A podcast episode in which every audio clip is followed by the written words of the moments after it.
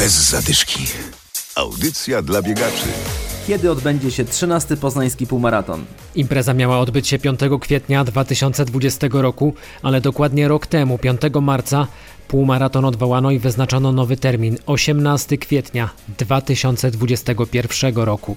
Po roku wiemy, że i ten termin jest nierealny. Adam Michalkiewicz i Adam Sołtysiak zapraszamy. Rozgrzewka. Rok temu w marcu, kiedy odwoływano półmaraton, nie do końca rozumieliśmy decyzję. Dyrektor biegu wtedy tłumaczył to tak. Chcemy, mówiąc kolokwialnie, dmuchać na zimne, bo, bo nie wiemy, co się wydarzy jutro, za tydzień, za dwa tygodnie, stąd na miesiąc przed półmaratonem, no taka decyzja. Po roku widzimy, co koronawirus zrobił z biegami masowymi. Dyrektor półmaratonu i maratonu w Poznaniu Łukasz Miadziołko.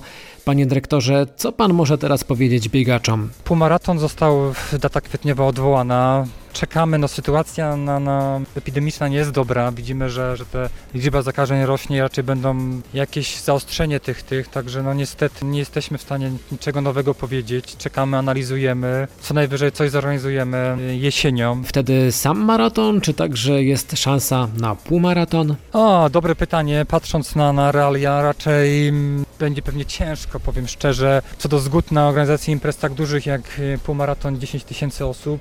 Zastanowimy się pewnie realnie maraton, który nie, nie jest mm, taką dużą imprezą, albo znajdziemy jakieś rozwiązania pośrednie.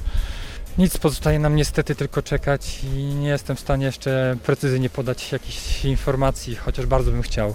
To może chociaż bieg wirtualny uda się zrobić? Tak, tak, to myślę też to rozważamy, natomiast pewnie jesienią, natomiast my bardzo się jako miasto Poznań POSIR skupiamy na imprezach stadionowych, czerwiec, dwie duże imprezy. Do tych się przygotowujemy. Grand Prix Poznania w lekkiej atletyce i Mistrzostwa Polski seniorów też w tej samej dyscyplinie. To jest sport zawodowy, takie imprezy zgodnie z prawem mogą się odbywać i tutaj raczej musiał być chyba kataklizm. Nie daj Boże jakieś całkowicie zamknięcie i wówczas takie imprezy mogły być odwołane. Podsumowując, półmaraton w kwietniu na pewno się nie odbędzie. Pozostaje trzymać kciuki, że biegi uliczne wrócą jesienią.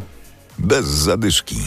A teraz zmiana tematu. Witamy Violettę Czuryńską. Cześć, witajcie wszyscy. Wioletta mieszka w Gdyni i zaplanowała wyjątkowy bieg. Ja wymyśliłam sobie, że obiegnę całą Polskę dookoła, możliwie blisko jej granic.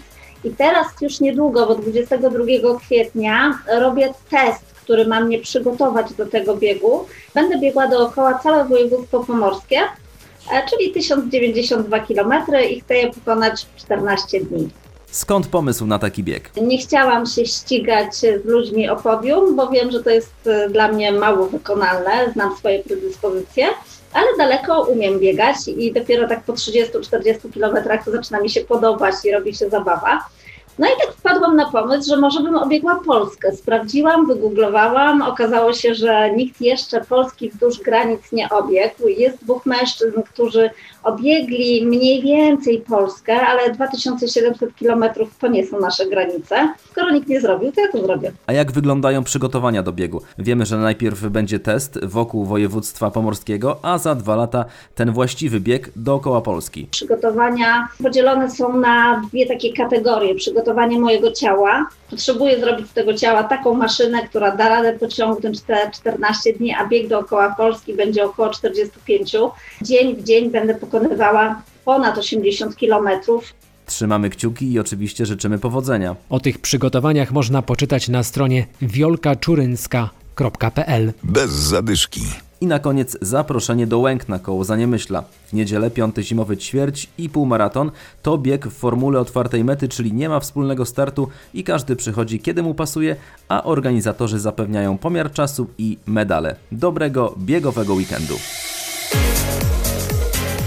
Bez zadyszki. Audycja dla biegaczy. Znajdź nas na Facebooku.